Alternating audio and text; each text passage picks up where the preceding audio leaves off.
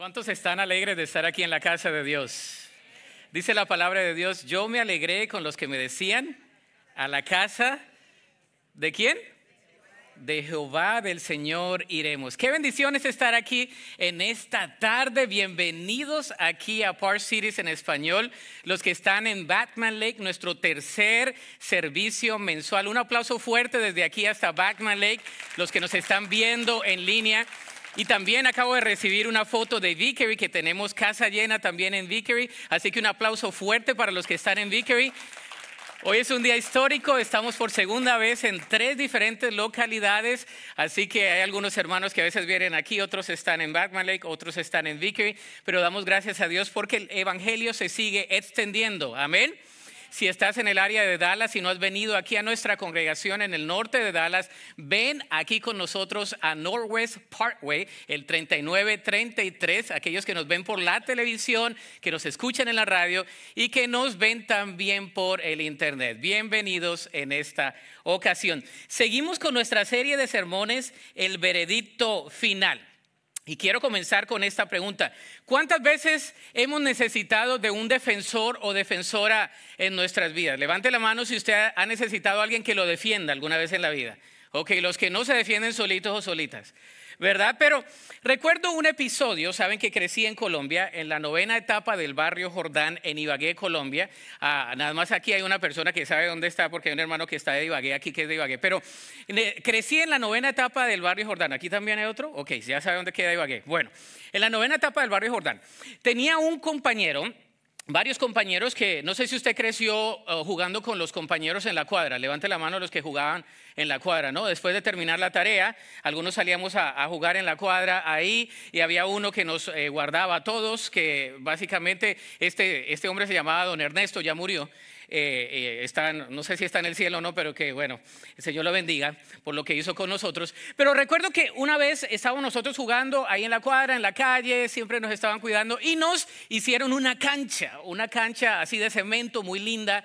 Y bueno, los que estaban más pequeños íbamos a jugar y cuando llegaban los grandotes, estos grandotes se imponían y ellos decían, bueno, nosotros tenemos que jugar porque nosotros somos los que estamos aquí mandando. Recuerdo que un día nos sacaron casi a patadas de ahí y bueno, un día llegó un compañero, un vecino, el hermano mayor, y se apodaba o le apodábamos esponjilla. ¿No? ¿Usted sabe cuál es la esponjilla? ¿No? Con lo que se lava, eh, con lo que se le, saca así, la esponja que se le saca así el brillo a las ollas. Las hermanas que son de Latinoamérica saben cuál es la esponjilla, ¿no? Las que son de aquí pues ni saben qué es eso. What's that? Pero la verdad es que esponjilla llegó no me acuerdo de su nombre, pero lastimosamente apodamos mucho. No me mire así que usted también tenía apodos o ponía apodos. Esponjilla llegó y nos defendió a todos y dijo, bueno, estos son como mis hermanos y si se meten con mis hermanos se los van a ver conmigo. Hay algunas palabras que no puedo decir porque estamos en la iglesia. Pero desde ahí en adelante nadie se metió con nosotros porque éramos los hermanos de Esponjilla. Esponjilla era nuestro defensor. Después de algunos años me di cuenta que Esponjilla terminó mal, pero lastimosamente en, mi país muchas cosas pasaron después de algunos años. Sin embargo, yo le doy gracias a Dios porque en ese momento nos defendió. La palabra de Dios nos habla que el Señor es nuestro defensor. Él es nuestra defensa. Y estamos viendo en nuestra serie de sermones el veredicto final. Estamos viendo los seis juicios que Jesús eh, tomó en beneficio de nosotros la noche antes y el día antes de su muerte en la cruz. Vimos los tres primeros juicios, que fueron los juicios totalmente religiosos y la semana pasada vimos el primer juicio civil. El día de hoy vamos a ver uno de ellos. Precisamente vamos a ver el primer juicio en frente de Pilato. Recordemos que la verdad central de la serie es que Jesús no vino únicamente para ser nuestro ejemplo, sino para ser nuestro sustituto. Recordemos que en esta serie hemos dicho que Jesús es nuestro sustituto. No solamente es un ejemplo a seguir, sino que Él vino a sustituir lo que nosotros no podemos ser. Él vino a hacer lo que nosotros no podemos hacer. Y Él vino a hacer lo que nosotros nunca podremos ser. Él es nuestro sustituto. Diga conmigo, Él es mi sustituto.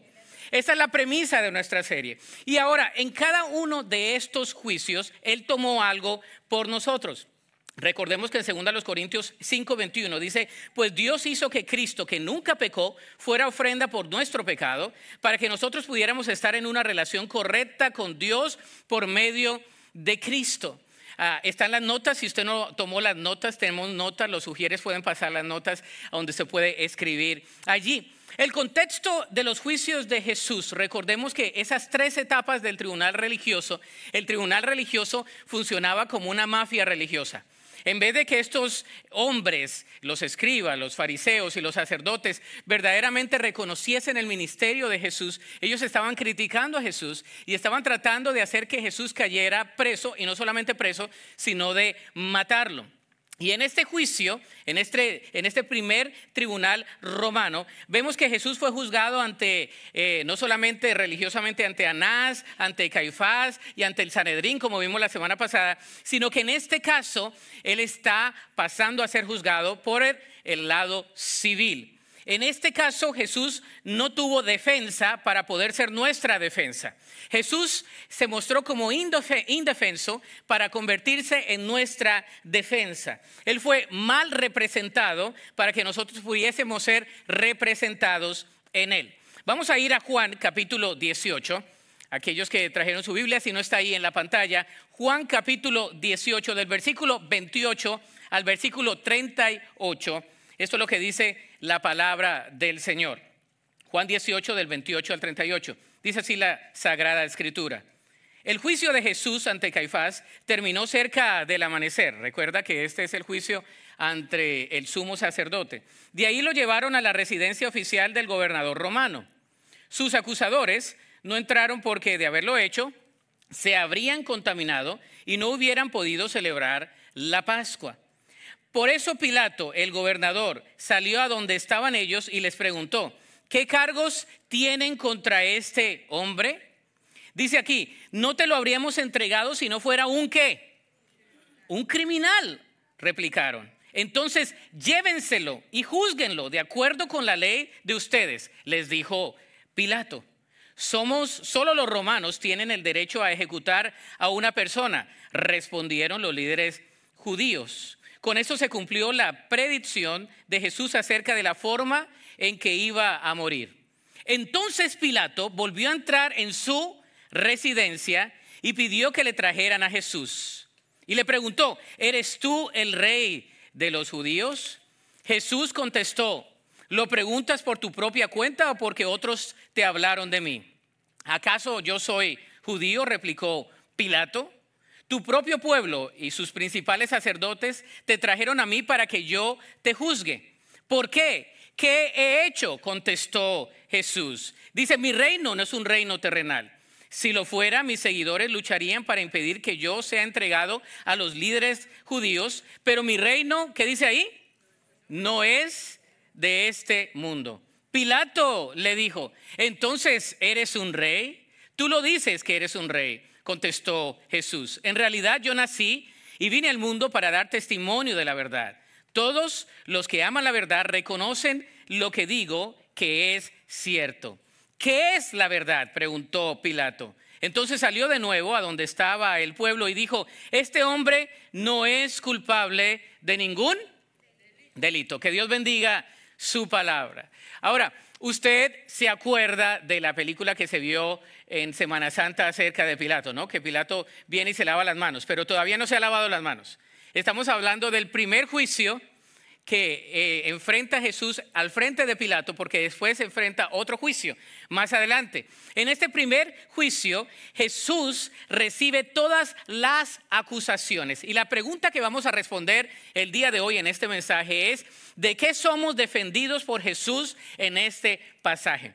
En este juicio de Jesús, ¿de qué somos defendidos? Lo primero es, somos defendidos de la acusación. Diga conmigo acusación. En este cuarto juicio, que toma lugar al amanecer, la palabra de Dios nos dice que Jesús es llevado para ser ajuiciado civilmente por la autoridad romana. Esto es llevado a cabo en la residencia oficial del gobernador romano. En este caso es Pilato. La provincia de Judea, la cual incluía Jerusalén, estaba gobernada por un gobernador romano llamado Poncio Pilato. Él gobernaba, desde la zona marítima de Cesarea hasta todo el límite de Judea, el hombre tenía mucha reputación y mucho poder. Ah, no había otro gobernador como él. Los historiadores dicen, por ejemplo, Josefo y Filo, constatan de que este hombre era un hombre déspota, seco, era poco amable y era cruel. Uh.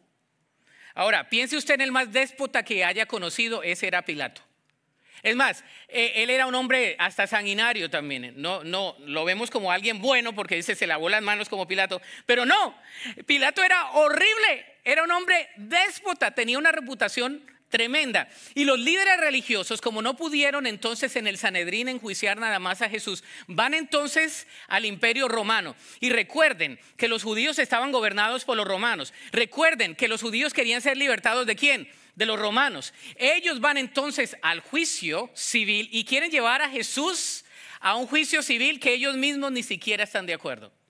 Porque cuando estamos enseguecidos con nuestros pecados, nosotros no miramos bien, ni pensamos bien, ni actuamos bien. Entonces, Jesús nos defiende de las acusaciones. Ellos comienzan a, no solamente a enjuiciar a Jesús, sino a acusarlo. ¿De qué tipo de acusaciones nos libró Jesús? Entonces, Jesús nos libra de las acusaciones personales, de las acusaciones personales. El versículo 28 dice que el juicio de Jesús ante Caifás terminó cerca del amanecer y de ahí lo llevaron a este gobernador romano y sus acusadores no entraron porque de haberlo hecho se habrían contaminado y no hubieran podido celebrar la Pascua. Déjeme decirle que Pilato no estaba en Jerusalén todo el tiempo. Pilato nada más venía cuando había fiesta, la Pascua. Ah, ¿A quién le gusta la fiesta? A ninguno, aquí a ninguno, ninguno come, ninguno hace fiesta, nadie hace carne, nadie hace nada.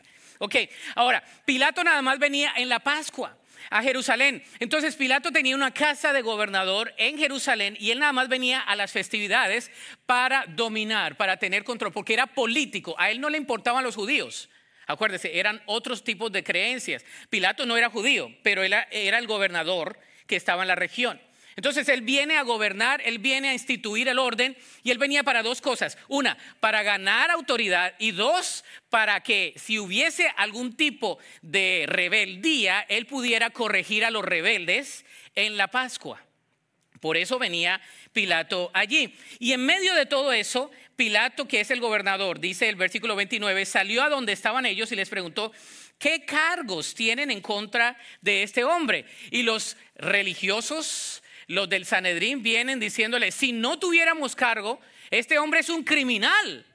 Ahora, yo creo que Pilato se estaba imaginando, ¿Jesús es un criminal? ¿Qué tipo de criminales? es Jesús, ¿no? Le está diciendo qué tipo de cargo tiene Jesús. Recordemos que Jesús tenía tres cargos en particular. El primero era en el Sanedrín, que lo acusaba de inducir a la gente a la rebelión y a provocar problemas como un saboteador de personas. El primer cargo que tenían en contra de Jesús, eh, le decían, este es un saboteador de personas, este es un revoltoso. ¿No?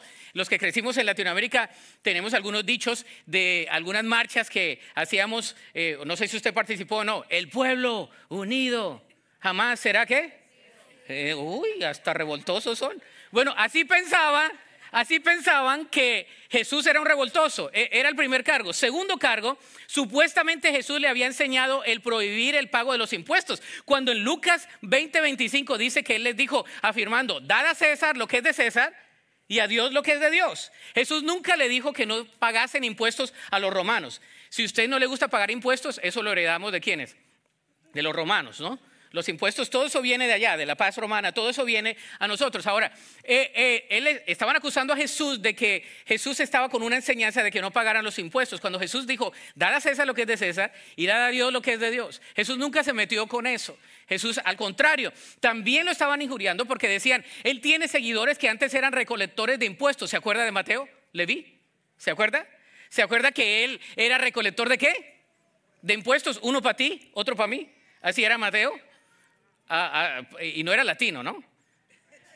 Eh, uno para ti y otro para mí. Era Mateo. Entonces decían, él tiene seguidores que en vez de estar cobrando impuestos al imperio romano, ahora ese seguidor es de Jesús y no está colectando los impuestos. Tercero, otra cosa, Jesús se hacía llamar a sí mismo el Cristo. Esto era lo más grande. Esta era la acusación, el rey de los judíos. A Pilato no le importaba Le importaba queso de que Jesús se llamase el rey de los judíos. ¿Por qué? Porque él no seguía la creencia de los judíos. Pero esto era lo que los judíos estaban tratando de incriminarle. Le estaban diciendo, eres el Mesías, eres el Hijo de Dios. Jesús siempre le responde, tú lo has dicho. Jesús ya lo había dicho. Ahora, yo te quiero preguntar a ti, ¿cuántas veces te han acusado personalmente de algo a ti? Levante la mano, todos, ¿no? Aquí todos nos han acusado de algo. Ahora, ¿cuántas veces tú mismo te has acusado de cosas que ni siquiera has hecho? Tu mente te acusa de cosas. Lo peor es que te acusas a ti mismo. El enemigo nos acusa también a nosotros. El acuso, eh, el acusador, dice la palabra del Señor que él nos acusa. Más adelante, de la palabra del Señor también nos dice lo siguiente, la, la acusación personal, pero lo siguiente es de las acusaciones de otros, de otros. Lo primero es la acusación personal y lo segundo es las acusaciones de otros. A veces nos acusan personalmente, pero en otras instancias también nos acusan otros a nosotros. Fíjese lo que dice la palabra del Señor, versículo 31. Entonces, llévenselo y júzguenlo de acuerdo con la ley de ustedes, les dijo Pilato. Pilato, Pilato sale al pretorio, aquí está la cosa, él está en, eh, en su casa de gobierno, y él sale al pretorio, no, sale de donde está, va a mirar a los judíos, a los religiosos, le dice, ¿cuáles son? ¿Cuáles son los cargos de este criminal? Los escucha y dice, esos no son cargos civiles. Y entonces dice, vayan ustedes y juzguenlo de acuerdo a lo que ustedes creen. Este hombre yo no lo encuentro culpable. Solo los romanos tienen derecho a ejecutar a una persona. Respondieron los líderes judíos. Los mismos judíos querían matar a quién? A Jesús. A lo suyo vino y los suyos no le recibieron. Dice la palabra de Dios. Entonces con eso se cumplió la predicción de Jesús acerca de la forma en que iba a morir. Después de las acusaciones personales, surgen las acusaciones de otros y sus argumentos. Finalmente, la palabra del Señor dice aquí que respondieron los líderes judíos de esa manera. Ellos querían ejecutar a Jesús. Ellos querían matar a Jesús, pero como no tenían ellos el poder para matarlo, lo llevaron a el gobernador romano. Ahora, ¿de qué manera otros se han acusado a ti? Jesús guarda silencio en esos momentos. Y Jesús guarda silencio no porque no sabía qué decir. Jesús guarda silencio no porque tenía miedo, porque Él es el rey de reyes y señor de señores. Amén. Jesús guarda silencio porque Él toma el juicio en vez de nosotros, en lugar de nosotros. Jesús toma el juicio en esos momentos, las acusaciones de otros. Jesús se mantuvo en silencio en esos momentos y yo creo que Jesús estaba orando al Padre. Yo creo que Jesús estaba orando y estaba diciéndole, Señor, si puedes, pasa de mí esta copa. Yo creo que Jesús estaba orándole al Padre y le estaba diciendo al Señor, Señor, ¿cómo respondo a esta acusación? Porque muchas veces, queridos y queridas, cuando estamos delante de la presencia del Señor, el Señor es quien nos da las palabras cuando nos acusan. Cuando te acusen de algo, no vayas a responder ahí mismo. Ven al trono de la gracia de Dios porque Él nos da sabiduría para responder. ¿Cuántos dicen amén a eso? Ahora, algunas de las acusaciones con las que lidiamos constantemente. Quiero darte algunas acusaciones con las que tú y yo lidiamos todos los días. La primera de ellas, las acusaciones de nuestra conciencia. Y por eso hay dichos como que te remuerda la conciencia. ¿No? ¿Usted ha escuchado ese dicho? Eh, ninguno lo ha escuchado. No le digo que aquí ya todos son santos. Ahora, la conciencia. La batalla más grande que tenemos nosotros los creyentes es la batalla de nuestra mente. El enemigo más grande de usted no es Satanás, es usted mismo. Ay, pastor, ¿por qué me dice eso si Satanás es el acusador, es el demonio encarnado? ¿No? A veces, a veces no sé, eh, eh, pensamos en Satanás así con, con los tenedores grandes, ¿no? Satanás así con los, con los cuernos grandes, ¿no? Satanás es el príncipe del mundo, dice que es el ángel de luz. Satanás es hasta lindo, es un querubín que engaña. Pero le damos tanta autoridad al diablo en la vida, nosotros como creyentes, eso fue el diablo, mentiras. Su conciencia, su mismo pecado. Nuestra conciencia a veces nos lacera. Y por eso la palabra del Señor dice que todos los pensamientos debemos llevarlos cautivos a la obediencia a Cristo. Sus pensamientos y mis pensamientos los debemos poner en la cruz de Cristo. Él vino para darnos vida y vida en abundancia. Amén. Y Él vino para que nosotros pudiésemos tener una vida en plenitud.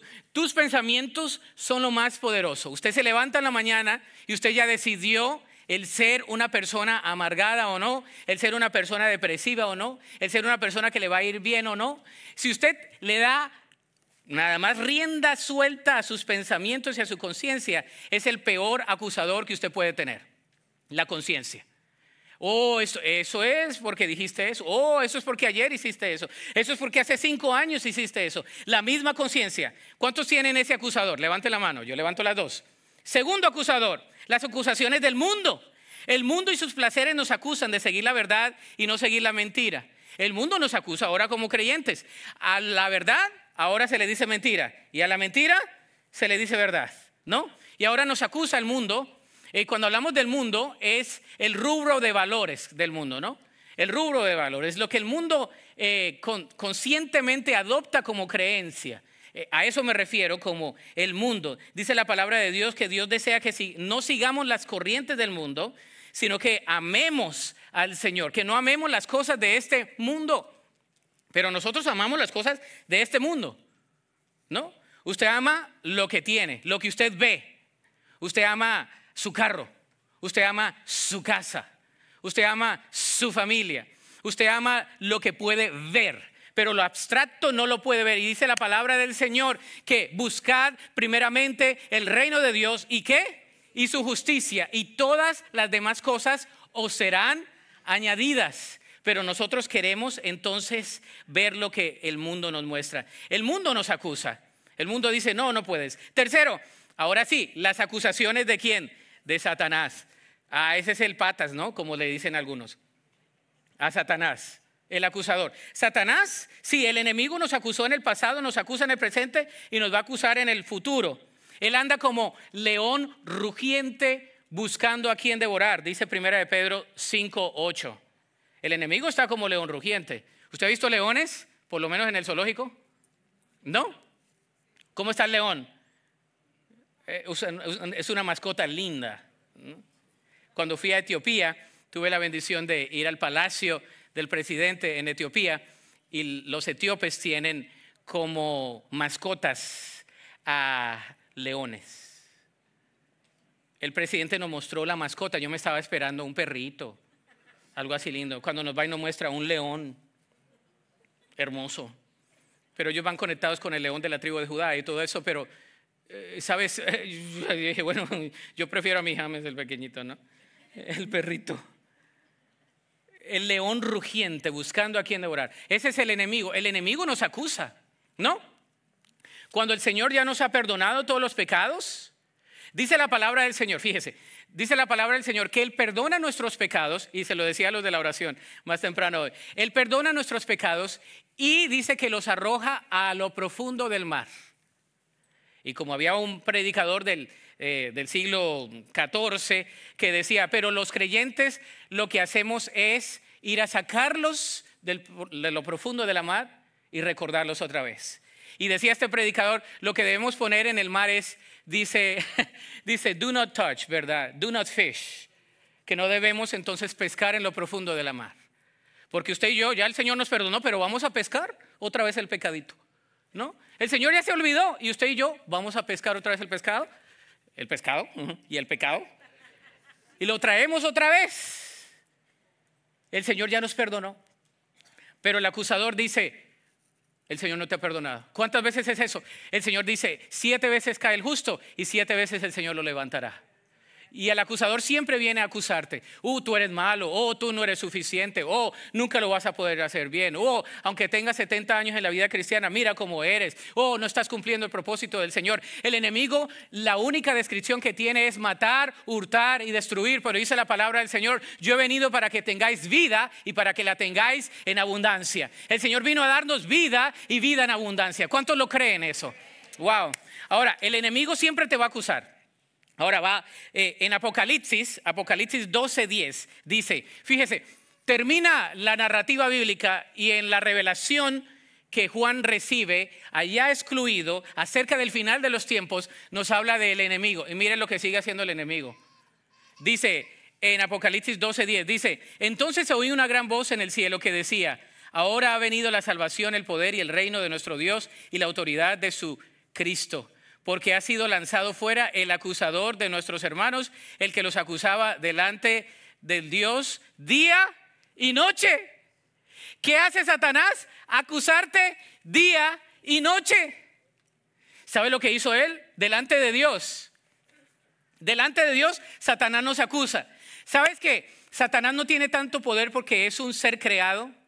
Los que le damos más poder somos nosotros los creyentes. Le echamos la culpa a Satanás de todo. Eso fue el enemigo. Se metió alguien en la carretera. Demonio inmundo, Satanás. No seas tan importante. Satanás está quizás en la China o en India. Él no es omnipresente, no puede estar en todo lugar. No, Satanás no. Satanás es el príncipe del mundo, pero nosotros tenemos al rey de reyes y señor de señores, ¿no? A todos le echamos la culpa. Aplauda, pero aplauda bien. Le echamos la culpa a Satanás de todo, ¿no? Eh, eso fue el demonio. Ah, llegué tarde al trabajo, eso fue el enemigo que me puso una... No, eso fue, fue usted. No. Me casé y cometí un error. Nadie, nadie le puso una soga al cuello. Fue usted. No. Agarré ese trabajo, fue el enemigo. ¿Qué enemigo? No le echemos la culpa al diablo, el diablo no tiene tanto poder. Usted y yo le damos poder al diablo y a los demonios también. Ahora, dice que los demonios creen y tiemblan. Es más, para que usted y yo seamos tocados, el enemigo le tiene que pedir permiso a Dios. ¿Qué pasó con Job? Ahí está Job y el Señor le dice, toca todo menos su vida. ¿Ah? Y Job le, pasa de todo a Job, ¿no? Hasta su esposa le dice, pues maldice a Dios y pues muérete. Es lo mejor, ¿no? Qué esposita esa. El Señor se la llevó, ¿eh? porque hasta le quitó la esposa. Le quitó todo, todo a Job. Pero no le pudo quitar la vida, porque el único que da la vida, el autor de la vida, se llama Jesús. Ese es nuestro Señor. En ese es que creemos nosotros. Ahora, el acusador siempre te va a acusar.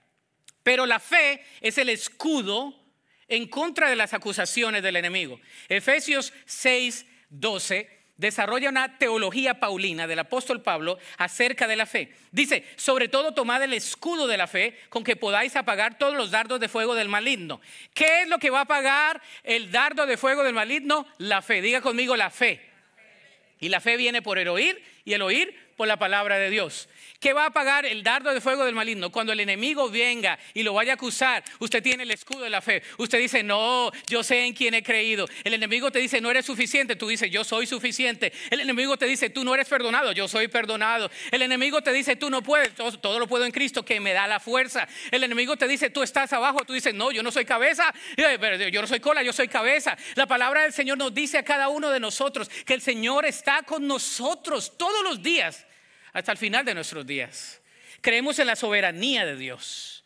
Ahora, las acusaciones de Satanás. ¿Cómo está nuestra fe? ¿Cómo está nuestro escudo? Porque a veces tenemos del escudo todo.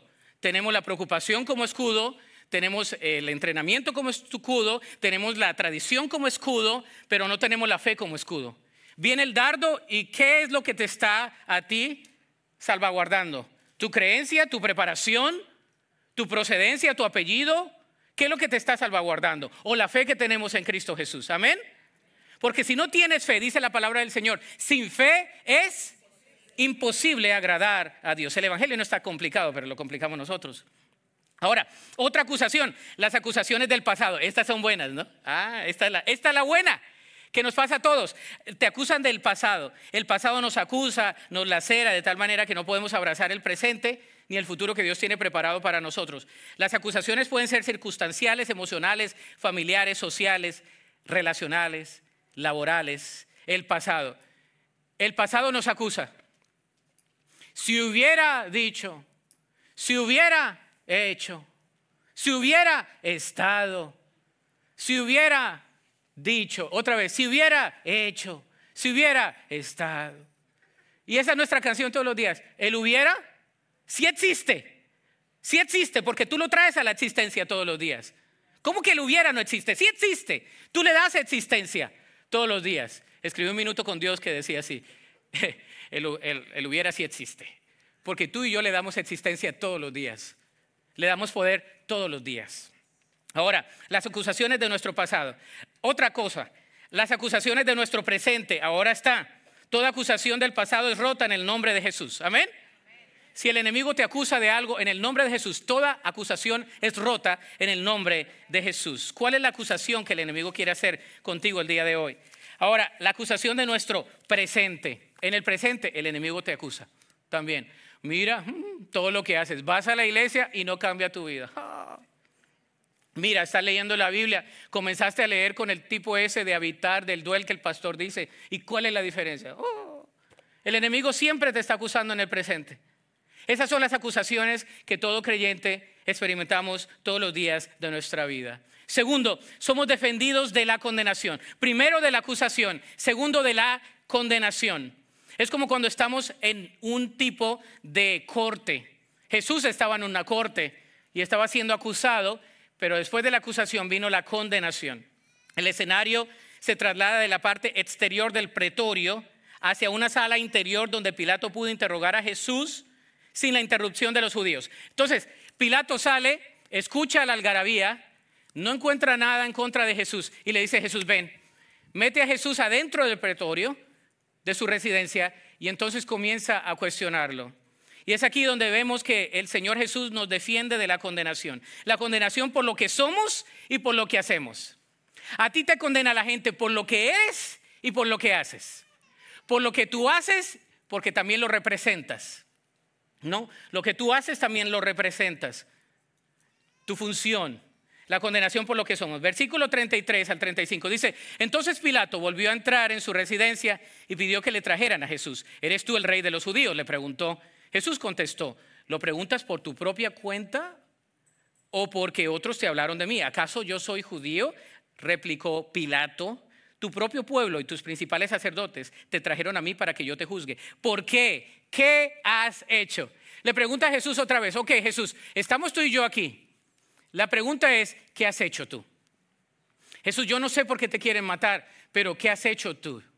Y Jesús le responde, de la condenación por lo que somos y por lo que hacemos, Jesús es interrogado ahora personalmente por Pilato y la pregunta es, ¿eres tú el rey de los judíos? Y Jesús hizo una contrapregunta diciéndole si lo hacía por su propia cuenta o porque lo había escuchado de otros. Él responde con una contrapregunta. Es como cuando usted se quiere defender y entonces usted dice, no, yo no fui, pero ¿qué piensas tú quién fue? Cuando usted lo atacan, usted, usted se quiere defender. ¿Cuántos se defienden cuando los atacan? Levante la mano. El que no, entonces es muy santo. Pero todos nos queremos defender. No, yo no fui. ¿No? Ayer, ayer mi esposa dejó algo afuera, eh, cositas así, ¿no? Dejó algo afuera en la mesa. Y entonces llegamos de un lugar donde estábamos y ya no estaba en la mesa. Y pregunta, ¿quién se comió lo que estaba en la mesa? Y lo primero que yo digo, yo no fui. Y después pasa Celina, yo tampoco. Y eso pasa David, yo tampoco. Y el perro estaba en la lavandería. Entonces, ¿quién sabe quién fue? Vinieron las ánimas, los espíritus y se lo comieron. Porque lo primero que hacemos es defendernos. Yo no fui. No, yo no, yo no. ¿Quién sabe? Todavía está el misterio. Cuando lleguemos a la casa voy a mirar la, basura. No, esta mañana la boté ni modo. Pero yo no sé, voy a mirar las cámaras a ver quién fue. Quizás vino el perro, se salió y lo comió y ya, pero estaba, no estaba en la lavandería. Pero nosotros nos queremos defender. No, me, no se ría que a usted le pasa lo mismo. Usted se quiere defender. Jesús no se defendió, sino que tomó ese juicio. Fíjese lo que dice aquí, lo dices por tu propia cuenta o porque te dijeron, la mafia religiosa había traído a un hombre inocente para ser juzgado por el imperio que ellos mismos querían ser liberados, que refleja las maquinaciones del enemigo en sus mentes. Después de una acusación se puede hacer una denuncia formal. No sé si aquí hay algún abogado, pero después de alguna acusación se puede hacer una denuncia formal. Pero estos tipos no tenían una denuncia formal porque la acusación no tenía validez. Y por eso Pilato trata de hacer eh, honesto con su rubro, con su secuencia que tenía que hacer civil y no lo puede lograr. Después de una acusación viene entonces una condenación. Y le pregunta a Jesús, le dice, Jesús, ¿qué hiciste? Y el Señor te pregunta a ti el día de hoy, ¿qué has hecho? ¿Me has dejado? ¿Qué has hecho? ¿Qué hemos hecho delante de Dios? Hemos pecado. Hemos pecado. Segundo, la condenación por nuestra espiritualidad. Versículo 36, Jesús contestó, mi reino no es un reino terrenal. Si lo fuera, mis seguidores lucharían para impedir que yo sea entregado a los líderes religiosos, pero mi reino no es de este mundo. ¿Qué hace Jesús? Oh, me fascina lo que hace Jesús. Jesús se enfoca en el objetivo primario. Él dice, este reino que tú tienes, Pilato, la autoridad más grande, fíjese, aquí está. A, mí me gusta analizar todo. Eh, yo soy socrático, yo analizo todo. Entonces, eh, aquí está Jesús, el rey de reyes y señor de señores, el, que, el que nos da el juicio. Y aquí está Pilato, ¿verdad? Este, y Jesús. La autoridad humana y la autoridad divina, frente a frente. Jesús en esos momentos pudo haber rechazado todo eso, pudo haber aniquilado a Pilato, pudo haber acabado con todo, con la palabra de su poder. Pero Jesús se enfocó en la misión que tenía. Él le dijo, no, Pilato, mi reino no es de este mundo. Pilato, tú y tu reino, la paz romana, todo eso, en otras palabras, chévere, cool, padre, pero no es eso. Mi reino no es de aquí. Y mis seguidores no están para este tipo de reino. Yo no soy revoltoso, yo no te voy a quitar la autoridad, mi reino es un reino eterno. Mi reino no tendrá fin. Y por eso yo no soy de aquí. Mi reino es el reino de los cielos. Y el reino de los cielos se ha acercado. Y por eso ellos no querían a Jesús porque ellos querían un rey que los sacase de la opresión de los mismos romanos. Ellos no querían a un Mesías con la identidad de Jesús. Ellos no querían un siervo. Ellos querían a alguien militar, alguien que los pudiese sacar de la opresión del imperio. Pero en esos momentos Jesús le dice, mi reino no es de aquí mi reino es eterno. Qué bendición. Wow. Enfocarnos. Ahora, aquí nos damos cuenta que por la espiritualidad a veces nos critican. ¿A quién lo ha criticado por la espiritualidad? Levante la mano. No, usted viene a la iglesia. Ah, estás yendo a la iglesia. Ah, eso, y hasta la misma esposa o esposo en la casa. Ay, mira, y saliendo de la iglesia, ¿de qué te sirve? ¿No? ¿No? Nadie dijo amén, nadie dijo amén, nadie, nadie diga yo, nadie diga yo, ¿no? Hermanos, todos somos así, somos súper pecaminosos.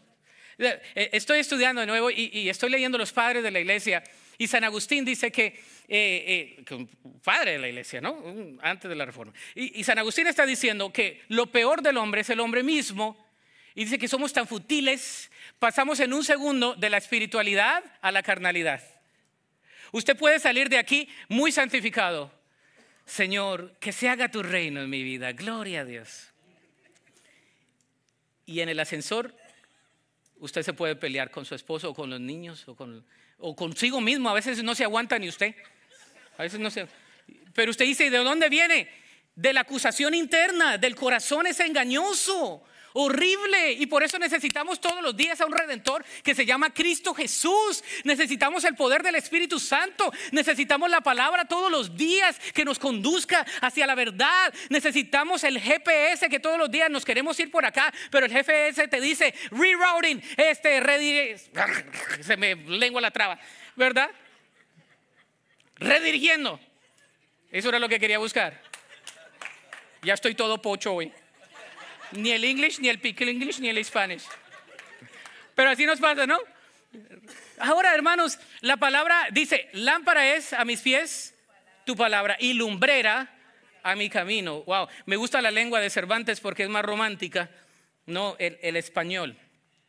y, nos habla aquí, fíjese lo que dice, Jesús le contestó, mi reino no es un reino terrenal. Si lo fuera, mis seguidores lucharían para impedir que yo sea entregado. ¿Se imagina si, si los revoltosos estuvieran afuera? Jesús, Jesús, el pueblo unido jamás será vencido. Pero Jesús dice, mis seguidores no son de aquí. Mis seguidores son qué? Eternos. Mis seguidores vienen de qué? De, de, la, de la eternidad. No es para acá. Yo no los quiero para este reino. Este reino es temporal. Ahora, mira lo que dice la palabra del Señor también. Tercero, somos defendidos de la decepción. Esto es el final de este juicio, de la decepción. La decepción es la mentira. Versículo 37 al 38. Jesús está tratando en el diálogo de aclarar la decepción, la mentira. en la cual se encuentra tanto Pilato como los demás quienes le habían traído a él. Y lo primero que hace para acabar la decepción es al testificar a favor nuestro. ¿Qué hace Jesús? Jesús testifica a favor mío. No tuvo testigo, pero él testifica a favor mío. Mire lo que dice el versículo 37. Dice, Pilato le dijo, entonces, ¿eres un rey? Otra vez. Tú dices que soy un rey, contestó Jesús. En realidad yo nací y vine al mundo para dar testimonio de qué? De la verdad. Jesús dice, yo, yo vine al mundo para dar testimonio de la verdad.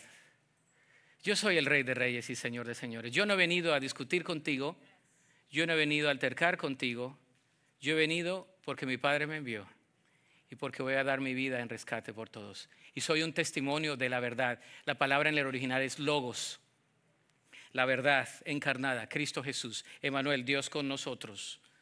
Eso es lo que está diciendo aquí. Somos defendidos de la decepción al testificar a favor nuestro. Cuando hay alguien que da testimonio, a uno como pastor le ha, pasado muchas cosas y le ha tocado estar en muchos eh, lugares y entre ellos he estado yo también en cortes y he tenido que testificar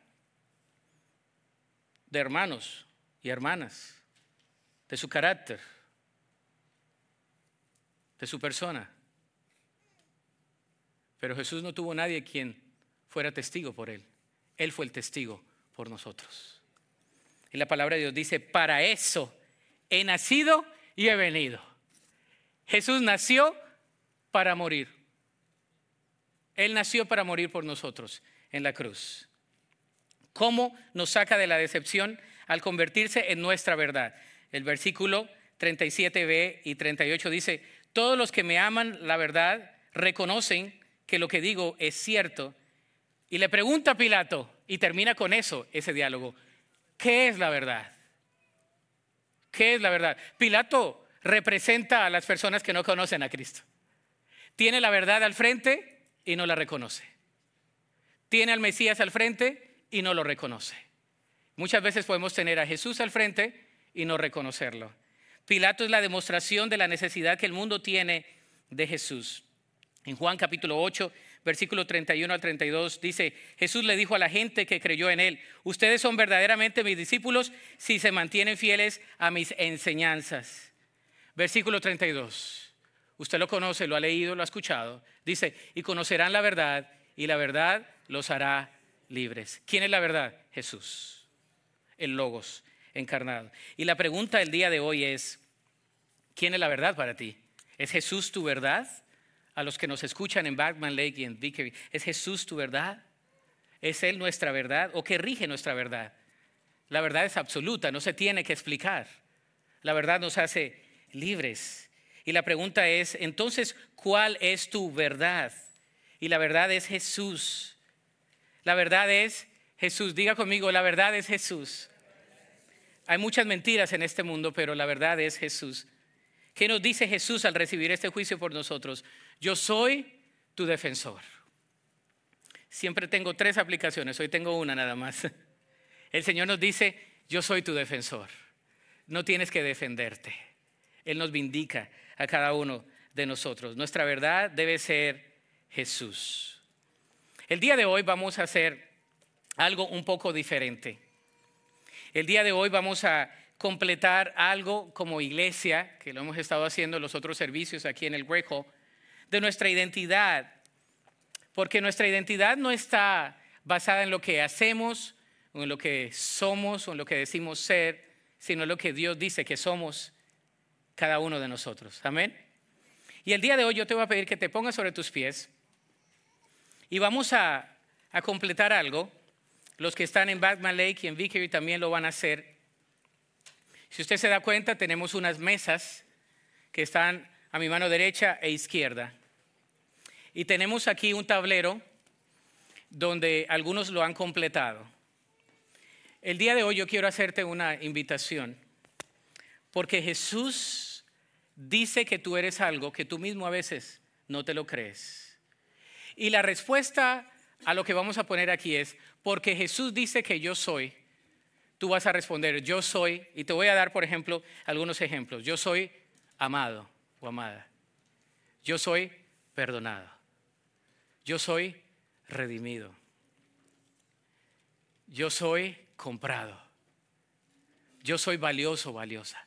Yo no sé qué es lo que Jesús está hablándote el día de hoy. Pero la ortodoxia sin la praxia, sin la práctica, es nula. Tú me puedes escuchar, te puedes reír conmigo, pero, pero la verdad si no lo practicamos de nada nos sirve. Yo soy el primero, queridos, queridas. Yo soy el primero que cada domingo antes de venir a predicar, la palabra me tiene que mover. Y yo también quiero escribir algo. Mientras cantamos un canto de adoración, tenemos estos formatos donde tú puedes agarrar uno de estos lapiceros o, de, estos plumones y tú puedes poner ahí algo que el Señor te dé a ti. En la lengua del cielo, yo soy. Y complétalo. Mientras venimos a Jesús, no creas en las mentiras que el enemigo quiere que creas. Tú puedes venir a Jesús